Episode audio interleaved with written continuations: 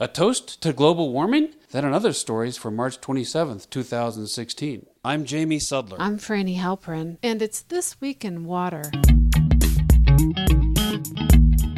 Last week, much attention was paid to President Obama's trip to Cuba and the horrible events in Belgium. But on Tuesday, an event took place that was the first of its kind. The White House held its first ever National Water Summit on March 22nd, which was also World Water Day. Participants who ranged from companies that make landscaping products to the International Desalination Association discussed a variety of topics from Flint to flood preparedness. In an effort to reduce the country's vulnerability to drought, 100 150 businesses and nonprofits will pledge $4 billion to improve water resiliency. The president's new efforts to address water problems have been compared to his push on solar energy early in his administration. And there's even been some buzz about the possibility of creating a Department of Water, similar in concept to the existing Department of Energy. There was some criticism of the summit as having too little focus on specific issues. However, the importance of water to national security was underlined. The summit was closed by Alice Hill, who is a special assistant to the president on national security issues. She said that the country isn't prepared for the new normal, not enough water in some places, and sometimes too much in others. That new normal was emphasized in a recent report by the Bureau of Reclamation. Called Managing Water in the West, it predicted troubles in river basins across 17 states. The report forecasts that climate change will cause more precipitation in the Northwest, but much less over many parts of the West. It also predicts a temperature increase of up to 7 degrees by the end of the century. In the Colorado River Basin, reductions in spring and early summer runoff could affect power generation at dams, while in the Rio Grande Basin, reduced snowpack will likely result in less recharge of aquifers at the same time that there's an increased reliance on groundwater pumping.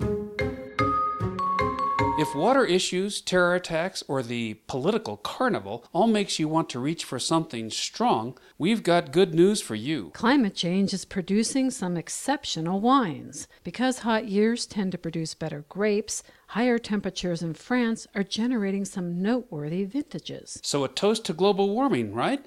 Perhaps not. A study out this week in the journal Nature Climate Change shows that our warming climate is starting to disrupt centuries old patterns where abundant spring rains, followed by hot summers and late season droughts, promote robust, fast maturing fruit. As the climate warms, harvests are coming earlier and earlier, by roughly six or seven days a year. That yield might do well for vineyards in France in the near future, but it doesn't bode well for the longer term, according to the researchers. They say we could well be at a tipping point when an estimated two thirds of today's wine regions may no longer have the climate suitable for the grapes they grow. That means California's Napa Valley grapes could theoretically end up in Washington or British Columbia, or the hills of central China could become the new Chile. And while that might seem acceptable, vintners will tell you that a good wine is a combination of many things an area's soil, grape variety, and climate, and that picking up a vineyard and plunking it down elsewhere may not create the same product as in the past. So you might want to think about hoarding your Pinot Noir and Merlot or switching to beer. Nah, that plan might fizzle too. While clearly climate change threatens global water, beer is key ingredient, water is also necessary to grow the hops. The plant's flower buds make for beer's unique flavors and aroma. According to NOAA, the majority of hops are grown in Washington state, which endured record heat and drought last year. In the Yakima Valley, Washington's primary hops growing area, farmers survived partly by tapping into groundwater, but projections are for extreme heat and drought to be the new normal. In 2015, a number of leading brewers signed a climate declaration to call attention to the risks of climate change and give examples of how breweries could take action to reduce their own environmental impact. Having impact was on the mind of two artists in northeast Minneapolis who recently opened a water bar a tap room serving limited edition drinks. But before you imagine glasses of glacier melt from Greenland or pure water from artesian wells, think again. The bar serves nothing but tap water for free. Visitors can compare samples from surrounding communities, noting its color and taste. But if all goes according to plan, what should go down smoothly is an awareness about water and conversations about protecting this vital resource. And finally, stop us if you've heard this one before.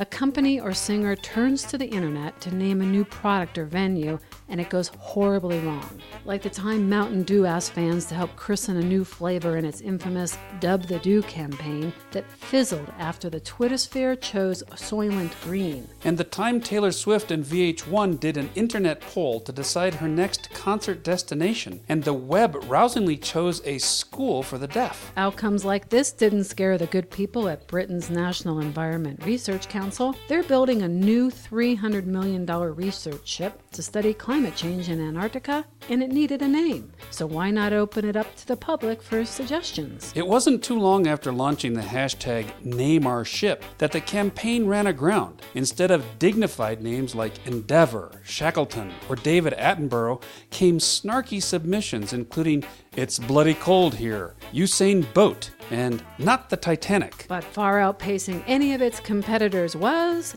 Boaty McBoatface. In fact, the response was so strong for the name, it brought down their website. The Research Council won't comment on whether it will override the public's choice, but a spokesperson said the group was delighted by the enthusiasm and creativity and will announce the winner in due course. Indeed, the campaign can be called a success given it gave attention to climate issues that perhaps weren't on people's radar. In the category Some People Never Learn, the Air Force announced last week its own contest to name a new B 21 bomber. It only took seconds before the internet spoke and chimed in with, you guessed it, Bomby McBombface, and other suggestions that wouldn't clear the FCC.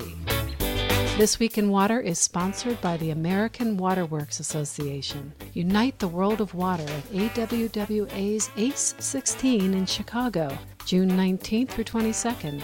Learn more at awwa.org forward slash ACE 16.